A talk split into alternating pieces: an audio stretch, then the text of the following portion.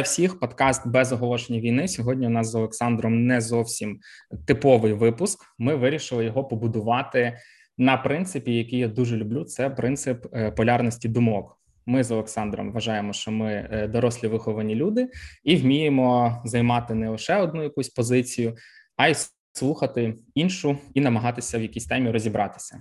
Е, власне, ця тема сьогодні це ООН, і не безпідставно в Україні ООН багато критикують за слабку допомогу країні, за слабку позицію, за те, що щоб не ставалось в Україні, ООН дуже стурбована, дуже переживає і закликає всі сторони конфлікту до переговорів. Єдине, що вона робить. Е, І ми вирішили з Олександром якби розібратися: ООН – це шляпа, чи чи все таки якась хороша організація? Тому сьогоднішній у наш випуск буде побудований трошки нестандартно. Для початку Олександр зробить інтро, що таке ООН, як, як воно виникло, взагалі, які там були ідеї. Після цього кожен з нас е, займає одну з сторін. Ми поділилися наперед. Скажу чесно, Олександр буде е, говорити більше про позитивні речі, я більше критикувати. І далі ми спробуємо е, це перетворити в якусь дискусію, дебати на такому аматорському рівні, але поговоримо про ООН з різних сторін. Знову ж таки повторюсь, моя ідея е, в тому, що полярність думок це класно. Вона допомагає робити якісь е, особисті висновки кожному е, безпосередньо. І ми зможемо дати багато різних думок. Я думаю, що за рахунок цієї полярності більше е, контексту для розуміння, взагалі, що таке ООН і чому воно щось може зробити, а щось не може. Е, сподіваюсь, вам цей випуск е, сподобається. Олександре, починаємо з твого інтро. Багато хто думає, я думаю, теж в Україні, що ООН це така дивна забюрократизована інституція, де на великій високій зарплаті сидять чиновники, е, зустрічаються в тихих таких спокійних містах на зразок Женева.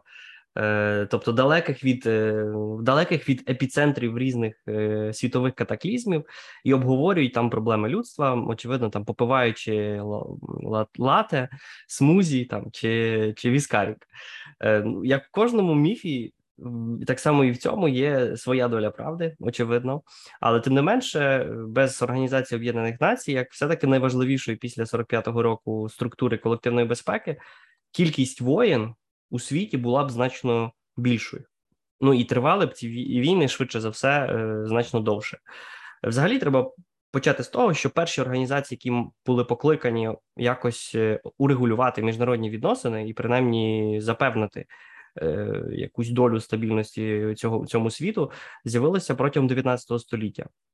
Тоді відбулася певна глобалізація світу, е, і е, були засновані такі організації, там як Всесвітній поштовий союз, і це одна з перших міжнародних організацій, які тому, що просто необхідно було якось співпрацювати в цьому напрямку. А вже наприкінці 19 століття була заснована у Гаазі постійна палата третейського суду. Теж така організація, яка Е, перша в історії е, мала мала на меті вирішення різних міжнародних спорів. Очевидно, Перша світова війна, де загинули мільйони людей, показала, що ці попередні інструменти е, залагодження конфліктів абсолютно неефективні. Тому в січні 2018 року президент США Вудро Вілсон у своїй відомій промові 14 пунктів запропонував створення так званої Ліги націй як він назвав її, безсумнівного гаранта миру, який який після Першої світової війни мав забезпечити власне мир на, на всі часи. Е, до цієї організації початково не увійшли важливі гравці, такі як власне Сполучені Штати, самі самі США, які запропонували цю ідею, але у зв'язку з тим, що там в той момент були до влади приходили ізоляціоністи. Е, Сенат е, Сполучених Штатів не проголосував за ратифікацію статуту Ліги Націй. Відповідно, США не вступили до Ліги Націй, і до Ліги Націй не були включені такі країни, як Німеччина початково і Радянський Союз. З часом вони увійшли, але але це вже була були інші була інша організація, і в принципі перші кроки цієї організації Ліги Націй прообразу ООН е, показували, що існує якась надія на те, що вона буде ефективна. Ну, наприклад, було доволі успішно проведено арбітраж е, щодо територій між Фінляндією і Швецією, там за, за один спірний острів, між Німеччиною і Польщею щодо верхньої Сілезії. Зрештою, навіть на е, приналежність східної Галичини і Волині українських територій як, яка була визначена на користь Польщі, теж е, була здійснена під прапором Ліги Націй. Ну це вже інша історія. Тут можна, звісно, українцям сперечатися, чи це було добре рішення. Але у всякому разі це загарантувало яку, яку якийсь спокій чи мир на цій території протягом певного часу. Е, в принципі, Ліга націй навіть цілком успішно протистояла нелегальній торгівлі опіумом. Вона тим такими речами ще й займалася, намагалася вирішувати проблему біженців. Але е, з часом, особливо в 30-ті роки, стало очевидно, що е, країни, члени Ліги націй, не мають ефективного інструменту тиску на суверенні рішення конкретних е, держав, членів е, цієї організації або ні. Е, тим паче, що низка держав е, почали з власної ініціативи виходити з цієї ліги націй. Першими першою це зробила Японія у 33-му році. Згодом це зробила Німеччина, тобто всі країни, які згодом об'єдналися у одну коаліцію в, навколо навколо третього рейху. А радянський союз вигнали з Ліги націй у 39-му році в реакції на агресію проти Фінляндії. Е, тому, в принципі, Ліга націй не змогла протягом 30-х е, затримати агресивну політику ані Третього рейху, ані радянського союзу. А міжнародні чиновники е, могли лише розвести руками на чутки про пакт молота Ріббентропа, тому що у них якихось серйозних інструментів не було.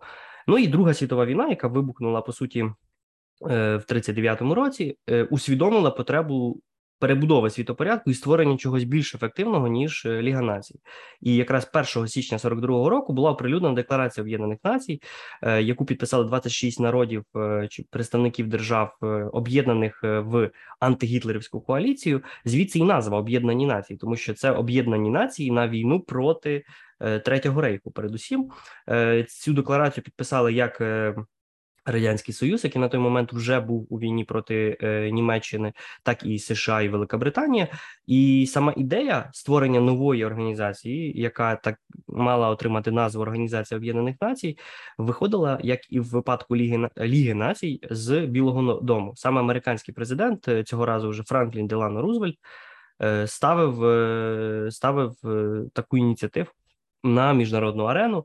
І у серпні 44-го року відбулася теж така відома конференція в Думбартон Окс е, в це такий район Вашингтону, де країни, е, які згодом стануть такими важливими засновниками цієї організації, як Китай, СРСР, Велика Британія і, і США, обговорювали, як має, має виглядати ця організація. Ну і лише після перемоги над третім рейхом, в 45-му році, е, союзники змогли вже офіційно підписати статут нової організації на е, засновницькій конференції ООН у Сан-Франциско 26 червня 45-го року. Ну, формально е, ООН почала функціонувати від жовтня 45-го року, коли статут ООН набув е, чинності. Треба сказати кілька слів про саму структуру цієї організації, тому що аби краще зрозуміти, чим чим вона є. ООН складається з різних е, таких органів, таких як Рада безпеки ООН, Генеральна асамблея, там економічна соціальна рада, міжнародний суд справедливості, секретаріат, але вона теж має низку різних афілійованих агенцій. Агенцій, як, е, наприклад, МАГАТЕ, про яке ми зараз останнім часом багато говоримо, чи там ВОЗ, ВОЗ, Міжнародний валютний фонд і так далі. Що важливо, то все-таки фундаментальне і таке реально, реально, якісь якусь певну дієвість, е, ефективність мають е, найважливіші органи, такі як Рада безпеки, до складу якої входить п'ять постійних членів, е, тобто Китай, Франція, Великобританія, США і СРСР, які мають право вето. Право вето це в принципі одне з, мабуть, найбільш контроверсійних інструментів. Цієї організації, звідки воно взагалі взялося? Чому країни, які засновували цю організацію, вирішили е, надати якісь більші повноваження лише одній цій п'ятірці країн. Е, треба пам'ятати, що е, творці ООН хотіли уникнути ну певних, як би це сказати, недоліків, які мала Ліга Націй. Одним з таких недоліків, і це було те, що Лігу націй в певний момент просто почали покидати країни ну вийшли з Ліги націй Японія, Німеччина, щоб не допустити у майбутньому е, того, що якась з великих країн вийде з, з Організації Об'єднаних Націй, і по суті, тим самим поставить під загрозу саму архітектуру цієї колективної, все таки цієї глобальної безпеки, було вирішено, що цим великим країнам дадуть якісь ширші е, можливості, ширші повноваження право е, вето для постійного е, члена Ради безпеки ООН і було так таким собі, е, ну так такою такою таким повноваженням, яке мало не допустити виходу цих країн. Ну і по суті, ну бути таким собі, от пряником, що ці країни будуть залишатися в межах Ради безпеки і. Відчуватимуть, що є якийсь сенс їхньої приналежності до організації Об'єднаних Націй. Інший фактор був такий, що все-таки Організація Об'єднаних Націй, так як і Лігу Націй, перед тим створювали переможців у Другій світовій війні. Е, тому і в е, інтереси переможців у Другій світовій війні бралися передусім до уваги. Такими переможцями були очевидно члени антигітлерівської коаліції, Сполучені Штати, е, Радянський Союз, передусім, Велика Британія, Франція, яку доєднали по суті через тиск Сталіна, бо Сталін хотів мати Е, країну, яка нібито і не була формально. Надто важливою в антигітлерівській коаліції, але з іншого боку, мала цю цю е, по перше, була ще на той момент дуже сильною імперією. А крім того, ну мала традиційну традиційно була колись в історії дуже впливовою державою. Відповідно, Франція теж стала постійним членом Ради безпеки ООН. Е, і тому, от саме ці п'ять країн зас створило цей кістяк е, Ради Ради безпеки. Е, І дійсно Рада безпеки стала таким собі найсильнішим органом, який був наділений повноваженнями. Реагувати від імені Об'єднаних Націй задля збереження миру і там і стабільності, і початково він складався з 11 членів тобто 5 постійних, 6 непостійних, які обиралися Генеральною асамблеєю ООН, це це інший орган, теж доволі важливий, на строк двох років, і відповідно через кожні два роки змінювався склад цих непостійних членів Ради безпеки. У 65-му році. Відбулася перша і, і до сьогодні єдина велика реформа Організації Об'єднаних Націй, коли число ем, членів Ради безпеки було збільшене з 11 до 15. Значною мірою це було е, наслідком процесу деколонізації і долучення до Організації Об'єднаних Націй нових членів з країн Африки. Відповідно, певної е, потреба постала потреба переосмислення ну, цих керівних органів цієї організації, коли збільш радикально збільшилась кількість членів за рахунок оцих африканських е, країн. Відповідно, тоді в 65-му році е, цю кількість збільшили до до 15. Е, і е, справді рішення Ради безпеки ООН у багатьох з питань, чи ми говоримо про миротворчі операції, чи про питання санкцій на тих чи інших агресорів, вирішуються власне на в межах Ради безпеки ООН і формально на засаді якби більшості. Треба, щоб за це рішення проголосувало 9 з 15 членів. Але очевидно, ця велика п'ятірка має е, право вето, і у деяких питаннях справді у більшості, мабуть, питаннях, особливо в часи холодної війни, яка настала після Другої світової, е, як конфлікт між американським світом і е, радянською сферою впливу, обидві сторони мали чимало спірних або, скажімо так, відмінних поглядів на ту чи іншу ситуацію. Відповідно право вето доволі активно використовувалося, і воно активно використовувалося передусім Москвою для гальмування певних рішень. А до сьогодні, наприклад, якщо поглянути на використання права вето, то американці використовують його не менш е, часто ніж е, ніж Росія, теж е, просуваючи свої власні інтереси. Очевидно, що ідея права вето може вдаватися нам абсолютно несправедливою і слушно, і вона критикувалася країнами, які ставали жертвами агресії, але через спротив котроїсь країн членів е, постійних членів е, Ради безпеки. Е, не отримували ці країни якоїсь там необхідної підтримки, і була така історія, коли в 71-му році під час чергової індо-пакистанської війни, коли Індія здійснила агресію проти Пакистану, лідер Пакистану Зульф, Зульфікар Алі Бхутто Е, закликав збудувати пам'ятник е, праву вето і назвав цей пам'ятник е, імпотенції безсиллю, тому що радянський союз тоді, в 71-му році, як союзник Індії, наклав вето на резолюцію Ради безпеки, аби припинити агресію Індії проти Пакистану. Ну очевидно, що право вето дійсно для таких країн, які є жертвами агресії, часто часто є е, ну абсолютно ну шкідливим е, чи чи, чи, чи недобрим. Ну але в деяких питаннях і треба сказати, як в холод часи холодної війни, так і в нинішні часи, вже після 91-го року. Е, країни, постійні члени е, Ради безпеки ООН, в тому числі такі відмінні країни, як Китай, Росія і США, е, знаходять спільну мову. І один, один, один з таких консенсусів мав місце під час. Ем, спроби вирішення питання ядерного ядерної зброї Північної Кореї, якраз в деяких епізодах санкцій проти Північної Кореї за ядерну програму мали абсолютний консенсус, і в цьому сенсі, звісно ж, ці всі країни усвідомлюють небезпеку е, ну, розвитку ядерної програми ну такими міжнародними е, фріками. До речі, е, ти вже закінчив. У мене є статистика по тому, як країни використовували право вето. Так, от з початку створення цієї організації найбільше разів право вето, як думаєш, хто скористався? Сполучені Штати.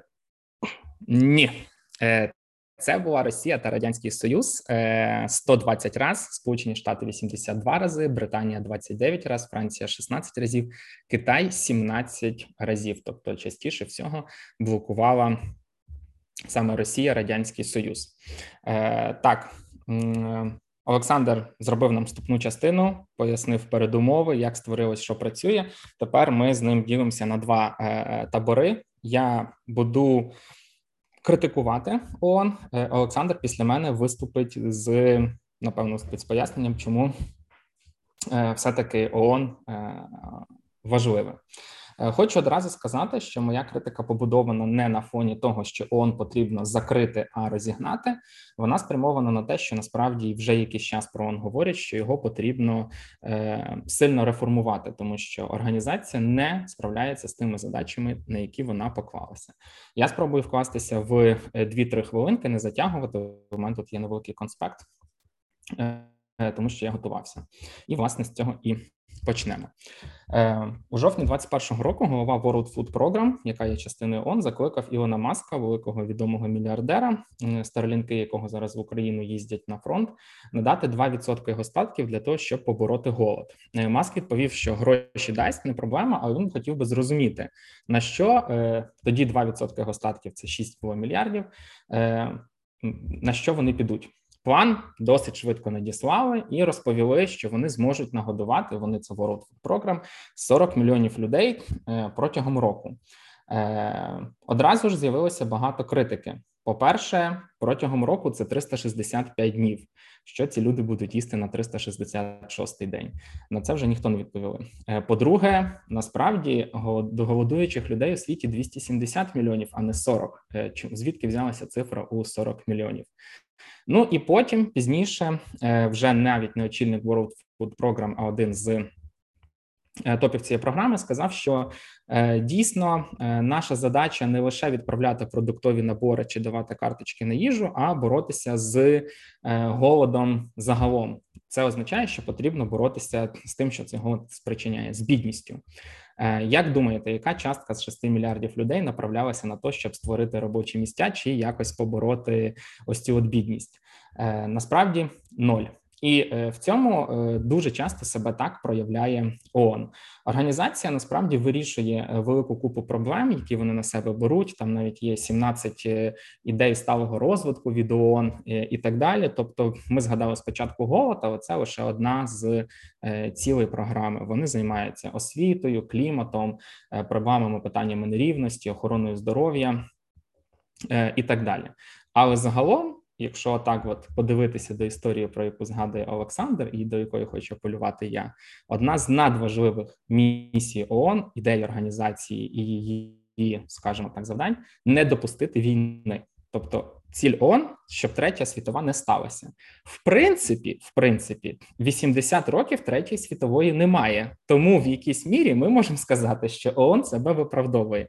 Але з іншої сторони, говорячи відверто, ми бачимо величезну купу війн е, воєн по всьому світі, і треба сказати, що мова, наприклад, не лише про Африку чи можливо якусь Азію, а ці війни є навіть у е, Європі. Е, і зараз знову ж таки для того, щоб моя Е, мій спіч не був таким типу хейтерсько-українським, тому що мене задіває все, що тут відбувається. Я не хочу апелювати до України і згадаю, наприклад, Югославію 10 е, років війни. Дійсно, ООН ввело туди е, своїх миротворців.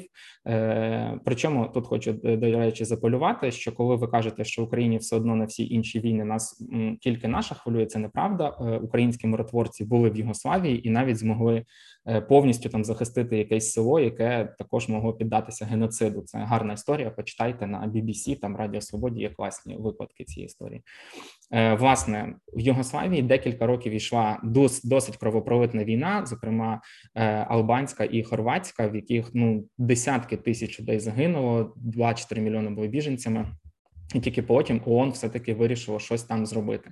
Інший хороший приклад, е, чи ну як яскравий, не хороший, яскравий приклад це Сирія. Знову ж таки велика міжнародна організація ну не змогла яскраво і правильно себе проявити для того, щоб цей конфлікт, в якому Е, гинули десятки тисяч е, цивільного населення. Е, ну якось це зупинити і не дати цій війні розвиватися. І тут знову ж таки я не буду згадувати про конфлікти в Африці і про те, що там якоюсь частиною країн взагалі правлять диктатори, які просто без зупинки проводять геноцид свого населення. Якщо ви подумаєте, що Раптом ООН е, хоч раз сказало щось Китаю про те, що було б непогано припинити ось ці е, етнічні їхні чистки, ось ці табори, е, де вони закривають людей, вводять якийсь соціальний скорінг і так далі. То звісно ж, ні, ООН ніяк не впливає на те, що відбувається в Китаї, і не може на це вплинути. І тут якби е, те, про що я хочу сказати, проблема ООН е, в тому, що ця організація взяла на себе цілі, які не може е, здійснити. По перше, вже згадана Рада безпеки. Це всього п'ять країн. Тобто, як любить говорити Олександр в наших подкастах, рів найрівніші серед серед рівних. Тобто, п'ять країн в цьому світі можуть вирішити набагато більше, ніж ми ми б хотіли отримати при цьому. Ви можете звернути увагу, що, наприклад, серед цих п'яти країн немає ні одного представника Африки, де живе там мільярд плюс людей, а з Європи аж два представника. Тобто, так чи інакше, Рада безпеки вона не є такою, яка б могла покрити всі питання е, всього світу одразу, і тому чимало людей говорить про необхідність її реформування чи перетворення на якийсь інший орган. По-друге, ем, в е, ООН 193 країни, але хоч хтось з вас е, з нами голосував за представників, які туди вибираються, ні, туди їдуть люди з певними якимись поглядами, незрозумілими е, речами. І взагалі це можуть бути пропагандисти, як Лавров. Це не, не дуже окей. ООН не є мілітаристської організації, тобто дійсно вони можуть направити кудись миротворців і так далі. Але це надзвичайно складний і довгий процес, е, щоб відправити кудись миротворчу місію, тому що її потрібно якось організувати, зібрати, профінансувати. І це, скажімо так, задача не з простих. Більше того, ООН інколи критикують за те, що вона може використовувати е, приватні військові організації, а це одразу знімає з неї питання якоїсь там легітимності роботи цих організацій, взагалі наслідки, які вони можуть е, з чимось е, зробити. І знову ж таки, в ООН може відправити миротворчу місію, яка якщо якась з країн погодиться їй надати свої війська, зброю чи ще щось, тобто Україна. Е, якщо ви слідкували на початку війни, уважно за цим відізвала своїх солдат з двох чи трьох, якщо не помиляюся, миротворчих місій, якраз е, десь е, в Африці. Тобто вони сказали: хлопці, Кимон в Україні є за що боротися, їдьте, і хоп, ООН залишається без якоїсь кількості солдат. Іншими словами, це велика організація, ціль якої не допустити війну. Але якщо щось трапляється, для неї надзвичайно складно цього зробити, тому що у неї немає власної армії, немає ніяких е, поліцейських організацій, мілітаристських організацій і можливості якось на це е, впливати. В результаті ми маємо організацію, яка може давати від свого імені якісь резолюції, заклики, але ніяк не може вплинути на їхнє виконання. І як наслідок, ми бачимо слабкість цієї структури, коли один національний лідер, е, до прикладу, це може бути Володимир Путін, це може бути Сі Цзіпінь в Китаї там чи ще хтось, може повністю дестабілізувати світовий порядок просто своїм бажанням. Е, зробити ту чи іншу річ, і знову ж таки щоб не говорити тільки про війну, тому що ми з вами самі зараз в ній знаходимося е, в ООН. Такі прояви е, слабкості є насправді на багатьох рівнях. Зокрема, зараз організацію чи до 24 лютого організацію чимало сварили за повну втрату контролю за розвитком пандемії, тому що ВООЗ, як ми вже згадали, це ланка Е, Організації Об'єднаних Націй в ООС явно підігравали Китаю, який активно фінансував організацію. Надавав Китай, здається, робить найбільший внесок в е, фінансування цієї організації. Яскравий дуже приклад того, що е, однією з країн, яка найефективніше боролася з пандемією, була як ви думаєте, хто правильно Тайвань. Тайвань входить в ООН? Ні. Чи є Тайвань членом ВООЗ? Ні. Чи якось ВООЗ використав їхній досвід? Ні. Чи він чи Тай, чи ВОЗ якось намагався допомогти Тайваню? Ні. Тобто, виходить у нас, що е, люди, які живуть в Тайвані, не такі важливі, як люди живуть, які, наприклад, в Україні. Ну вже бачимо, що є якась певна певний місандестендінг, незрозумілість і проблема, яку також не можуть вирішити. І це я не говорю про те, що насправді ООН це дійсно хто б там що не казав, це дійсно величезна бюрократична структура. Лише в секретаріаті ООН працює 37 тисяч людей. Як ви думаєте, чи можна нормально керувати структурою, коли в тебе працює 37 тисяч людей, і тобі не треба ні перед ким звітувати? Тобі все одно, тому що ООН на будь-який звіт може написати е, тисячу слів, з яких буде зрозуміло приблизно нічого, але вони прозвітують про свою роботу. Бюджет організації 3 мільярда плюс на рік без е, без врахування фінансування миротворчих місій, і чимало якраз людей говорять про те, що і штат роздутий, і функції не виконуються, і бюджет великий, і потрібно якось реформувати. Тому е, моя ідея не в тому, що ООН погане, його потрібно закрити, викинути чи ще щось. Ідея в тому, що напевно організація, яка створювалася 80 років тому, не може е, ефективно відповідати тій ситуації, яка в світі зараз, в світі, де немає попередньої холодної війни е, в світі, де недостатньо закликів чи резолюції, в світі, де потрібно рішення приймати швидко, і великою проблемою може бути навіть не чийсь танк на кордоні, а наприклад. Е, пропаганда е, чи не знаю там заклики в соціальних мережах, кібербезпека і так далі. Світ змінився, ООН не змінився, і організація не є зараз ефективною, і тому е, вона потребує е, певних реформ, як і насправді напевно багато організацій в нашому світі. На цьому у мене все, Олександре. Дякую тобі за увагу. Твоя черга. Ну я все таки вважаю, що світ не надто змінився від 1945 року, і не випадково зараз е, весь в цьому світі проголошують повернення до нової холодної війни між е, західною цивілізацією, там на чолі з Сполученими Штатами і Росією. Е, це має очевидно певні implications для Організації Об'єднаних Націй, тому що якщо ми подивимося на те, чим є ця інституція, то Потрібно теж усвідомити, і я думаю, критики Організації Об'єднаних Націй це е, недооцінюють. Все таки це не є якась там е, створена з космосу окрема від е, національних урядів організація на чолі з якоюсь міжнародною бюрократією. Так чи інакше, це організація Об'єднаних Націй, це організація країн, ну країн, тобто це організація певних держав. І відповідно конкретні держави делегують своїх представників до цієї організації. Це не є щось відірване від е, волі е, волі конкретних е, тих чи інших урядів. Очевидно, і тут ти абсолютно правий. Ця організація не здатна попередити чи зупинити регіональні конфлікти, всупереч тому, що було задекларовано задекларовано або принаймні задекларовано як головну ціль у статуті Організації Об'єднаних Націй. Це було одне з головних завдань цієї організації. Е, Проблема в тому, що Організація Об'єднаних Націй має доволі обмежений мандат, саме з своєї, виходячи з своєї е, ідеї, чи якби своєї концепції е, функціонування. Це країна і це організація, яка об'єднує різні держави з різними інтересами, і держави, які теж, дякуючи статуту ООН, мають свій окремий суверенітет. Суверенітет на ведення певних е, певної політики. Відповідно, головне питання: як впливати на е, країни, члени е, Організації Об'єднаних Націй, які себе ведуть неправильно без порушення їхніх національних суверенітетів. І в даному випадку ти кілька разів згадав е, про миротворчі місії, так званих синіх шоломів. Дійсно, якщо ми подивимося на е, такі найбільш, е, мабуть, відомі випадки е, використання миротворчих місій в різних конфліктних зонах, то дійсно це ці випадки можуть слугувати аргументом проти цієї організації, але можуть бути і аргументом за.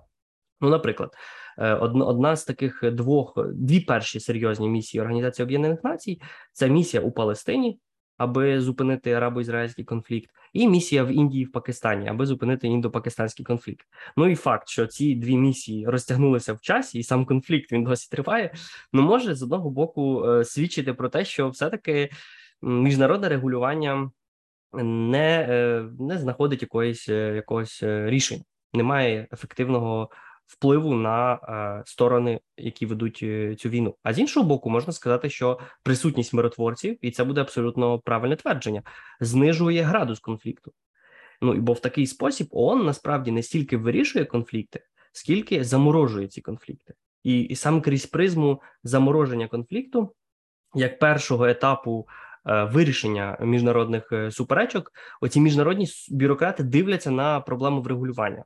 Тобто, з їхньої перспективи потрібно е, перестати стріляти, а згодом сідати домовлятися і відповідно в такий спосіб уникнути дальших е, дальших е, жертв. Очевидно, нині можна дискутувати, чи це є добрим е, рішенням, а чи це не є просто відкладеним у часі майбутнім конфліктом, тому що сторони будуть е, силою змушені зупинити війну. Ніхто жодна зі сторін не не отримує того, про що вона чого чого вона сподівалася, і відповідно через якийсь час е, знову почне. Е, очевидно, що є інші обмеження. Наприклад, е, потреба консенсусу всіх країн постійних членів у 90-ті справді відбулися дві оці найбільш відомі фейли. Миротворців ООН у 94-му році в Руанді загинуло 800 тисяч представників племені Туці, вбитих їхніми сусідами з племені Хуту попри те, що там були присутні е, ООНівці з представники, е, здається, з Нідерландів. Нідерландські нідерландські ні, ні, це власне в Сребрениці були здається, нідерландські миротворці, і в тому ж от 95-му році в Сребрениці босняки, тобто мусульмани, понад 8 тисяч е, чоловіків, босняків, були вбиті е, боснійськими сербами, е, по суті, акт геноциду. Попри те, що там були от голландські миротворці, все це, звісно ж, свідчить про те, що ну, організація Об'єднаних Націй або принаймні ці миротворчі місії мають свої серйозні недоліки. А з іншого боку, і тут я буду все таки в цьому сенсі абсолютним адвокатом Організації Об'єднаних Націй. Організація Об'єднаних Націй значною мірою е, впливає на стабілізацію великих конфліктів між великими державами. Бо якщо регіональні конфлікти, які як би для нас сумно це не звучало, в тому числі такі конфлікти, як українсько-російський зараз, ем, вони дуже дуже дуже страшні. Вони провокують величезну кількість жертв біженців, то все-таки вони не радше не допровад не, не можуть довести до світового ядерного армагеддону. Натомість е, конфлікти між членами постійними членами е, Ради безпеки між цими великими країнами, вони справді можуть в певний момент привести до ядерного катаклізму, після чого ну не буде можливості продовжувати життя на цій планеті. Відповідно, організація роль організації Об'єднаних Націй у врегулюванні. Суперечок між великими країнами є дуже великою, дуже важливою, і особливо, якщо йдеться про, наприклад, розповсюдження або ні ядерної зброї. Е, у 64-му році, коли Китайська Народна Республіка е, розробила свою ядерну зброю, оцей список постійних е, членів Ради безпеки ООН почав збігатися зі списком ядерного клубу, і по суті, тоді ООН запропонувала такий інституційний каркас для міжнародного врегулювання нерозповсюдження ядерної зброї. В 50-х роках була створена організація МАГАТЕ, яка повинна була наглядати за цими питаннями. А в 68-му році був був е, прийнятий договір про нерозповсюдження ядерної зброї. Очевидно, не всі до нього приєдналися. Деякі країни всупереч цьому договору розробили все таки ядерну зброю, такі як Індія, чи Пакистан, чи Ізраїль. Але все-таки кількість е, членів ядерного клубу е, ну вона доволі обмежена, і все-таки в цьому сенсі можна сказати, що ці ці спроби Організації Об'єднаних Націй закінчилися якоюсь успіхом, якимось успіхом. Вдається в якоюсь мірою там стримувати ядерну програму Ірану чи стримувати ядерну програму КНДР без міжнародної співпраці країн з різними інтересами, таких як е, США, Китай чи Росія, цього досягнути було б неможливо. Е, іншим таким важливим, мені здається, аргументом на користь існування Організації Об'єднаних Націй, це є те, що справді ця система ООН включає у себе низку важливих спеціалізованих агенцій. Ти згадав про ВООЗ, і тут я абсолютно солідарний в твоїй критиці цієї організації. І можна тут додати ще й інші, в тому числі продовольчу програму і так далі. Але е, Організація Об'єднаних Націй має також такі організації чи такі м, е, афілійовані інституції, агенції, як Міжнародний валютний фонд, е, Світовий банк і Світова там організація торгівлі, так звана ця велика трійка. Е, Всі вони очевидно значною мірою е, збудовані м, передусім на цій англосаксонській архітектурі фінансової фінансової великої політики. Очевидно, що Сполучені Штати передусім мають е, головний вплив на рішення, е, між іншим, тому що саме американці дають найбільше грошей. До бюджету цих організацій, і відповідно США мають там приблизно 16% голосів у цих організацій. Президентами Світового банку традиційно обирають американців, президентами міжнародного валютного фонду обирають європейців і фактично там бюджет міжнародного валютного фонду там 20% – це вклад Сполучених Штатів. Росія не входить навіть в десятку країн, які туди е, дають свої свої кошти. І от в принципі усі ці фінансові інституції, які формально афілійовані з організацією Об'єднаних Націй, от вони мали величезне значення у відбудові Європи після Другої світової війни. Ну, наприклад, ця організація, яка зараз е, має назву е, Світовий банк, вона початково мала назву Міжнародний банк реконструкції і розвитку а все це мало ну, абсолютно е, особливе звучання в умовах зруйнованої Європи. І якраз от збудовані на на принципах вільної торгівлі ці організації е, ну лежали в основі європейського економічного дива. А можна сказати, економічного дива цих всіх англосаксонських е, країн, в тому числі Сполучених Штатів, і саме вони вони об'єднують найбільших, е, найважливіших економічних гравців у світі, і вони є теж важливим інструментом впливу на різних е, ну маленьких і великих путіних цьому світі, тому що можна було за допомогою економічних санкцій, обмежень, наприклад, щодо запозичень на зовнішніх ринках, впливати на рішення тих чи інших е, держав. Ну і в такий спосіб, по суті, оці е, агенції доповнюють досить обмежений. Тут я тут я з тобою погоджусь. Е, такий обмежений класичний інструментарій Організації Об'єднаних Націй щодо висловлення там глибокого занепокоєння якихось конкретних там резолюцій Генасамблеї ООН, які ні до чого не проводять, чи навіть миротворчих місій, які теж нерідко не мають ніякого ніякого впливу.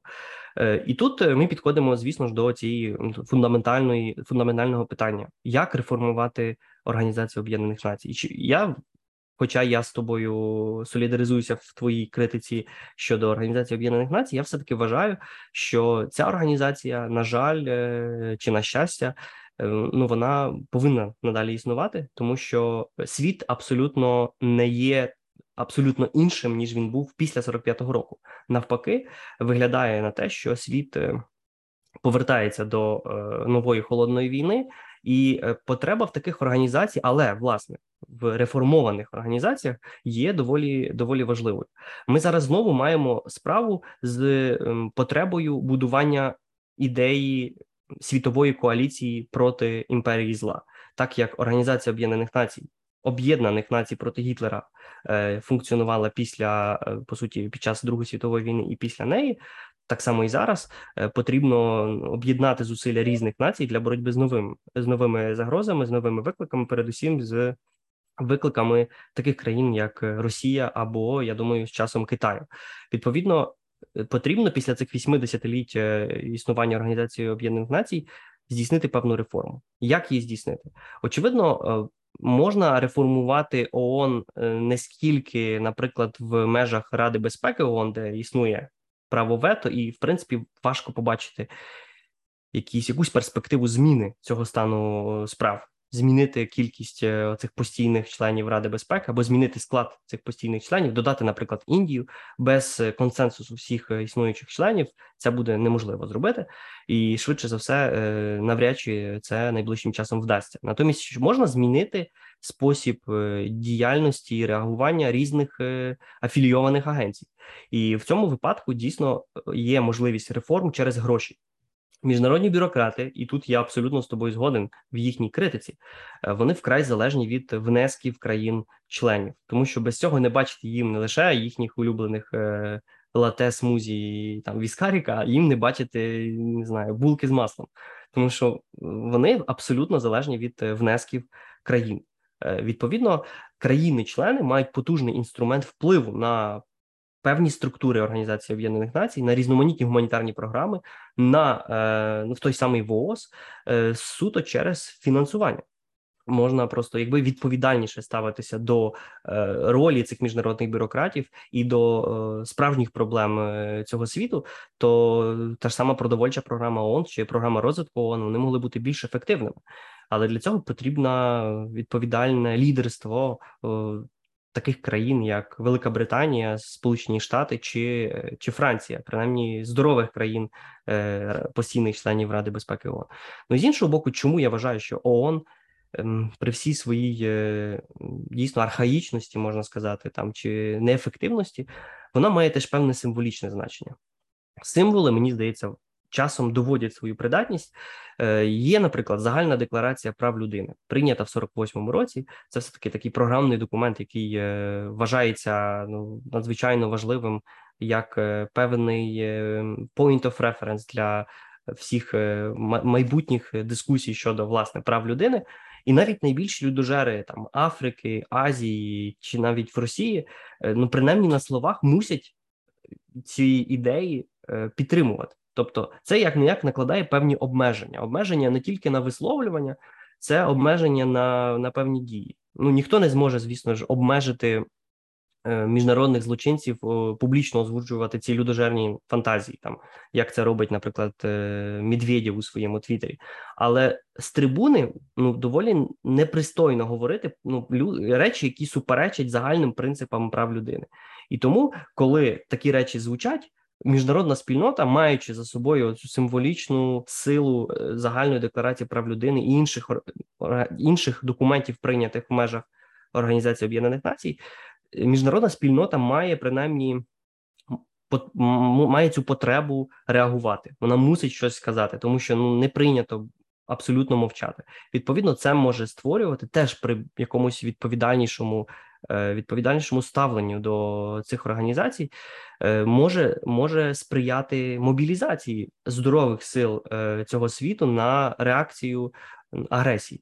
Відповідно, тому тут уже мій останній останній аргумент.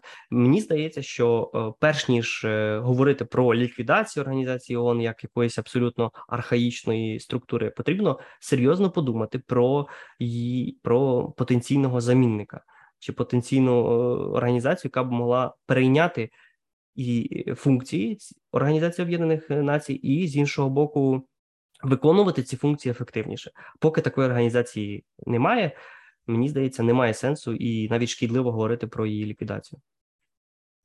Я тобі скажу, що я думаю, що на даний момент вона і не може зародитись, тому що у нас є ООН, яка робить все, що хоче, але не про це. Так, як ми з тобою домовлялися, давай е, два питання. Ти мені два питання. Я тобі але для того, щоб не затягувати. Відповідь максимум хвилина. Я буду на цьому, як він там називається, на секундомірі. М- Засікати, щоб ми не виходили за регламент, а то цей випуск може йти е, після цього ще два роки.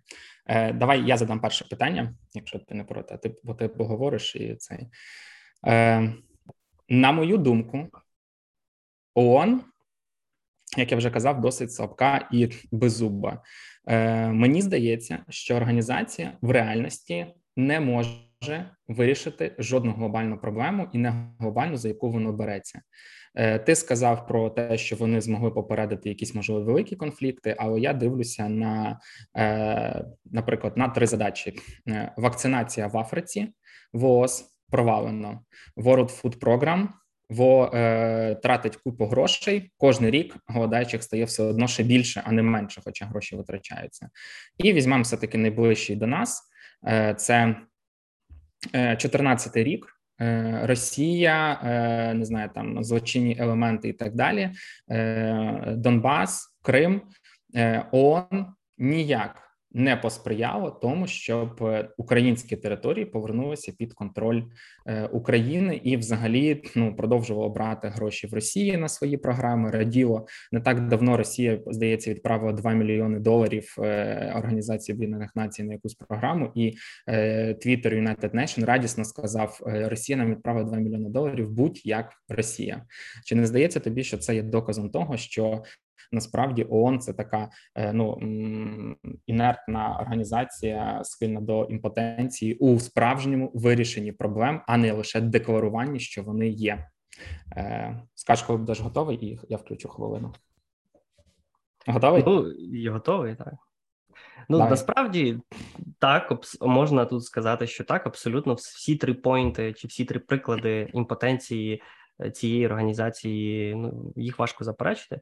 З іншого боку, е, важко теж собі уявити, як може організація е, чи країна, яка е, має у своєму складі 193 держави, інтереси яких є абсолютно відмінними, як вона може ефективно діяти без можливості власне порушення цих національних суверенітетів країн, країн-членів цих цієї організації? Тут ми маємо справу з фундаментальним конфліктом, який лежить в основі критики Організації Об'єднаних Націй, маємо з одного боку певний ідеалізм творців цієї організації, які вважали, що вони зможуть е, впливати на е, на поведінку, скажімо, неслухняних членів е, цієї організації і допроваджувати їх до якогось до якогось нормального стану. І з іншого боку, реалізмом або певними реаліями, коли ну не можна змусити змусити таких країн, особливо як Росія з ядерною зброєю вести себе адекватно у цьому випадку. Дійсно маємо справу з е, тим, що ем, Організація Об'єднаних Націй має надто амбітні цілі, але не має можливостей і інструментів, аби ці цілі втілювати в життя. І тут питання: що так. зробити? Дивись, і тут моє питання, і тут моє питання. Більше. Давай, і тут моє питання, питання власне, Давай. що ж тоді можна зробити, аби розширити можливості, е, ну якби які інструменти ще можна використати, аби е, аби Організація Об'єднаних Націй могла ефективніше реагувати. Що можна взагалі протиставити, особливо таким країнам, як Росія чи Китай, яким буде просто байдуже на те, що якийсь там бюрократ, е, якийсь Антоніо Гутєреш буде говорити у себе в е, в Нью-Йорку, в штаб-квартирі Організації Об'єднаних Націй. Ну бо їм байдуже вони можуть робити що завгодно. Які інструменти світ має, аби це змінити? Е, я е, власне не маю відповіді на конкретно твої питання, які інструменти має організація Об'єднаних Націй е, використати там, чи які вона може там брати. І тому я скажу, що напевно, якщо ти не можеш щось зробити, це не потрібно декларувати. Тому я і сказав, що ну світ з того часу з там 45-го року, напевно, трохи змінився, і дійсно організація Об'єднаних Націй не може запобігти конфлікту, е, тобто є якісь організації, які можуть відповідати за конкретні напрямки роботи, там МАГАТЕ за тим, щоб слідкувати за розповсюдженням ядерної зброї, там чи надавати е, ядерного цього всього і консультації. Там ВОЗ ще за чимось, світові програми ще за чимось, але питання там воєн збройних конфліктів і так далі, ця організація не здатна виконати. І як ти сам кажеш, вона і не зможе ніколи в житті ООН нічого не зможе зробити Китаю нічого не зможе зробити там Індії, Росії і так далі. Це надто великі країни, і треба розуміти, що або ми підемо на шляху, коли ми створимо якусь надпотужну організацію, в якої буде своя мільйона армія, і вона зможе в будь-який момент когось бахнути ядерною ракетою і сказати сиди тихо свиня, або е, ми приймаємо те, що. Потужні держави США, Китай, Росія, я сюди ж Індію включаю, наприклад, вони е, все одно будуть жити за своїми правилами, і ми ніяк, на жаль, на ці правила не зможемо е, вплинути. Тому і не потрібно сподіватися, що вони щось зроблять. А ці організації не повинні цього декларувати. Я відповідав рівно стільки само, як ти, і тут в мене до тебе е, друге буде питання: чи не здається тобі, що ООН є е, такою собі іграшкою американсько-європейською, зважаючи на те, що саме США дає 20% бюджету от організації ООН як структурі. Вони з 3 мільярдів виділяють 22% е, навіть вони виділяють, це скільки там виходить, майже 800 мільйонів доларів. І відповідно європейські країни також найбільше дають. І по суті вони найбільше впливають на, на якусь політику. І відповідно ми маємо ООН, яка ніби хоче допомагати всім, але при цьому ну там якісь африканські країни можуть або взагалі не платити, або затримувати платежі, або вони займаються чимось незрозумілим. І як наслідок е, це призводить до того, що Європа і Америка навіть свого роду проводять легітимізацію ось цих от е, африканських диктаторів, з якими вони змушені спілкуватися на рівних, або е, ходити і казати, да, Ердоган красавчик. Хоча давайте будемо чесними, Ердоган це наступний Путін. Я вже чекаю відновлення Візантії там чи не знаю Османської імперії, а в нього такі замашки є. Просто ми не знаємо нікого нікого е, такого, як російський Дугін в Туреччині. Тому власне і питання: що ти про це думаєш? Я думаю, що це он не є іграшкою американців і європейців. Хоча справді американці і європейці, мабуть, найбільше своєї якоїсь уваги присвячують і в тому числі фінансових можливостей функціонуванню цих організацій. Але проблема в тому, що міжнародна бюрократія, і ми це дуже добре бачимо у випадку реакції на війну в Україні. Міжнародна бюрократія намагається триматися тут е, не євроамериканського світу а триматися країн, часто країн третього світу.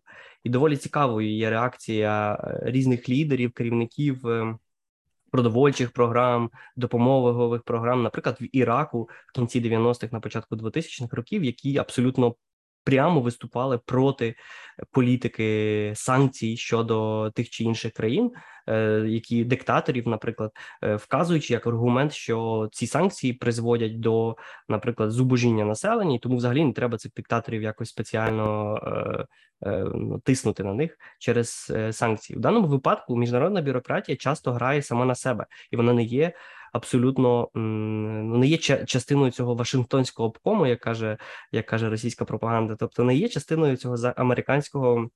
Зовнішнього політичного естаблішменту. Часто це люди, які справді підтримують більше різних диктаторів, і в цьому сенсі Організація Об'єднаних Націй потребує реформи, тому що якщо Америка і чи європейські країни дають гроші, передусім чи левову частку внесків на різні продовольчі програми, ну то і е, якби реакція і якби спрямованість цих програм повинна бути в напрямку розширення демократії, а не а не підтримки різних е, диктаторів. В цьому сенсі, звісно ж, мені здається, що організація потребує реформи.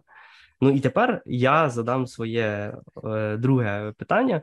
Е, ти на початку згадав про Ілона Маска і про його суперечку з е, з керівництвом е, очільником. То була організація Об'єднаних Націй, так World to Four програма. А ну, чи чи uh-huh. програми Організації Об'єднаних Націй. Як ти думаєш, чи такі люди, як власне, як Ілон Маск, чи представники великих it технологічних корпорацій, яких можна вже вважати ну в якомусь сенсі е, такою понаддержавною силою, власне, цією організацією, яка могла би чи тими людьми, які могли б організувати цей мільйон людей і якось вплинути на на на світ в прямо в прямому е, сенсі цього слова, чи ці люди мають можливість або амбіцію е, якось е, зреформувати світову систему колективної безпеки. Ти, як знавець е, технологічного світу, чи є можливість, аби ці люди стали новим арбітром, або е, чи варто взагалі йти в цьому напрямку? Бо може це буде ще з більшою шкодою для нашого нашої безпеки. Спочатку хочу сказати про Іона Маска, тому це не враховуємо відповідь. Один з керівників World Food Program пізніше зізнався, що вони запалювали до маска, тому що він найпопулярніший мільярдер, і він сказав: ми таким чином хотіли звернути увагу найбагатших людей світу, щоб нам не країни донатили гроші, а ось такі от люди давали гроші. а Ми будемо їх витрачати. Тобто, така була в них задумка. Все скажімо так, е, просралося, але е, сталося як сталося. Маск гроші, до речі, не відправив або про це невідомо. Тепер відповідаючи на твоє питання, у мене є один простий приклад.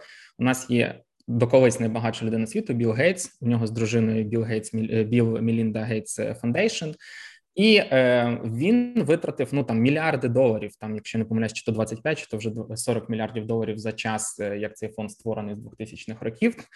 Е, І відверто кажучи, ну 40 мільярдів це великі гроші, але сказати щоб я прям бачив якийсь результат, що світ помінявся на краще, е, і десь він змінився. Я не можу.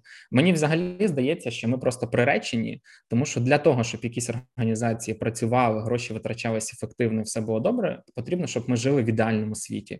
Але на жаль, ми живемо в світі, де є корупція, де є диктатори. Корупт в ООН також звинувачують в корупції. Є люди, які борються за власні інтереси. Е, є люди, які сповідують гарні ідеї, але у них немає можливості на щось вплинути. Ні, е, Білл Гейтс з Іван Маском і Джефом Безосом не можуть е, сказати не знаю Росії, не воюй, тому що Росія все одно є свій диктатор, свої якісь думки, е, своя якась не знаю там історія, від якої вони відштовхуються. Тому навряд чи це може якось на щось вплинути. І загалом, коли у нас є сильні над держави, це все одно буде відштовхуватись від того, які якісь політичні ідеї чи реальності сповідують вони там, і скільки б ми не створювали якихось е, систем гарантій безпеки. Е, ну ніхто не знає, чи це якось може допомогти. Тому в мене тут відповідь негативна. Давай Але так. Ти знаєш, ти знаєш, що давай, насправді давай. Білл Гейтс, все, що він витрачав, і при цьому в нього є величезний, величезний е, антирейтинг. Тобто багато багато в світі е, в різних країнах е, існують різні е, ну там що він придумав коронавірус. теорії змови, так що він придумав коронавірус, що взагалі він там ледве не якийсь творець всіх бід на світі. Тобто, тут бачимо, що теж навіть ця реакція чи спроба виходу цих мільярдерів в філантропію, вона зустрічається з різними з різною відповіддю і з різними реакціями.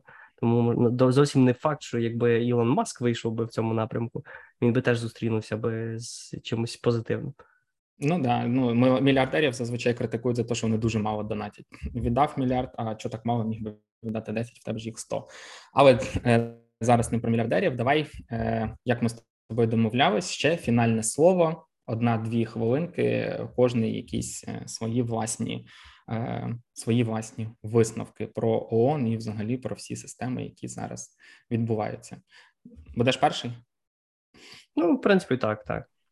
Ну, я просто повторю яким якийсь мій загальний висновок щодо того, чим є Організація Об'єднаних Націй і чим вона може бути в сучасному світі. Я справді вважаю, що світ мало чим змінився. Він повертається, можливо, в 20 століття, і це видно на полях бою.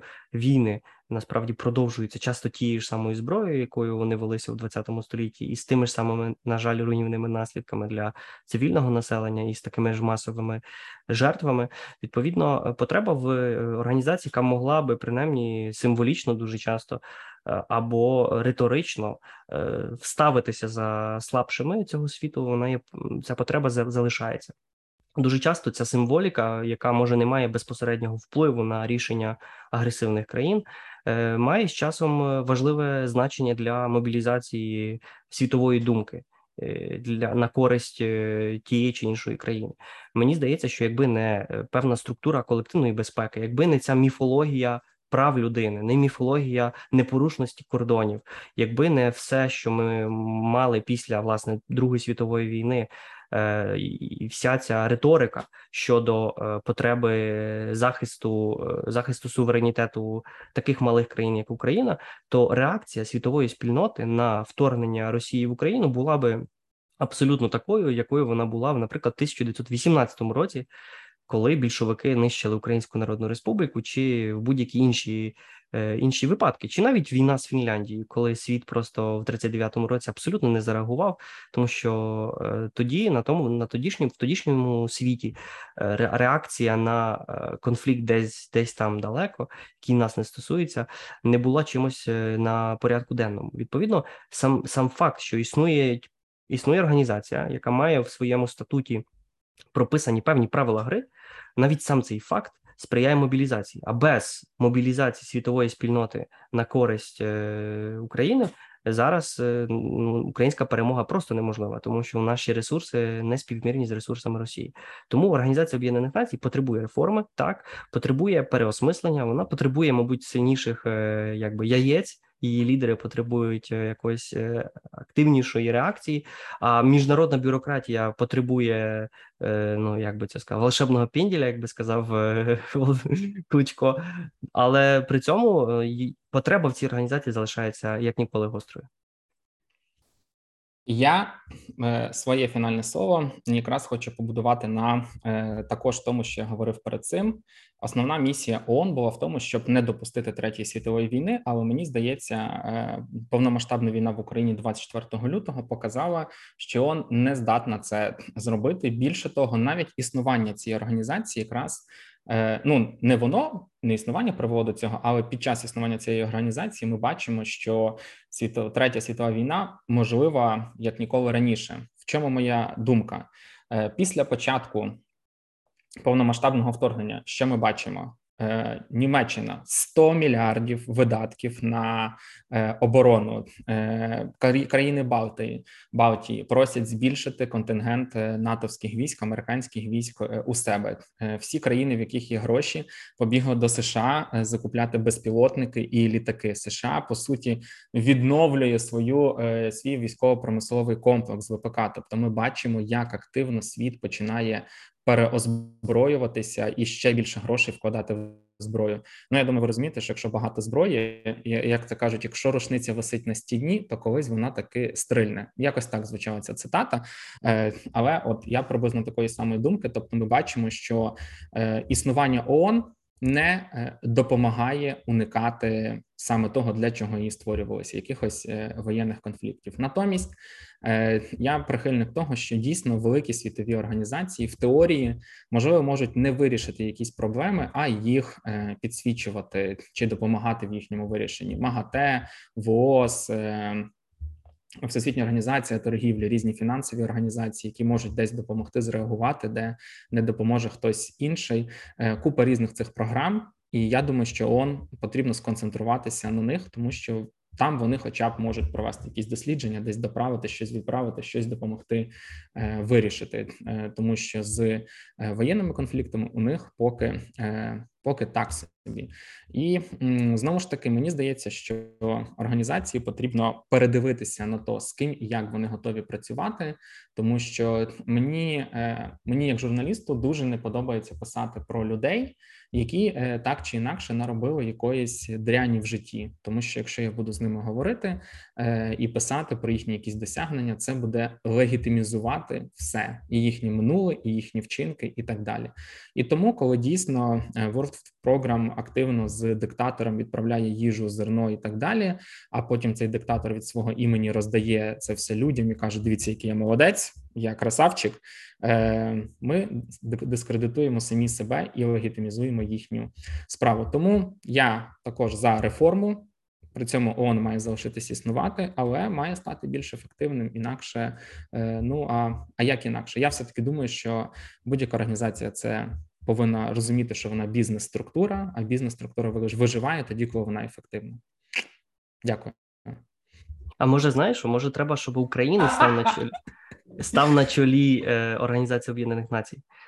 Ну, кого б ти з Украї... кого українець, кого б ти з українських е... діячів громадських поставив би на чолі ООН?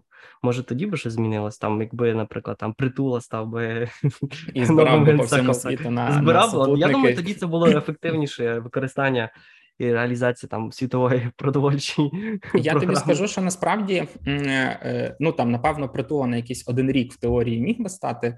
Е, я просто якось побіжно про це згадав, але.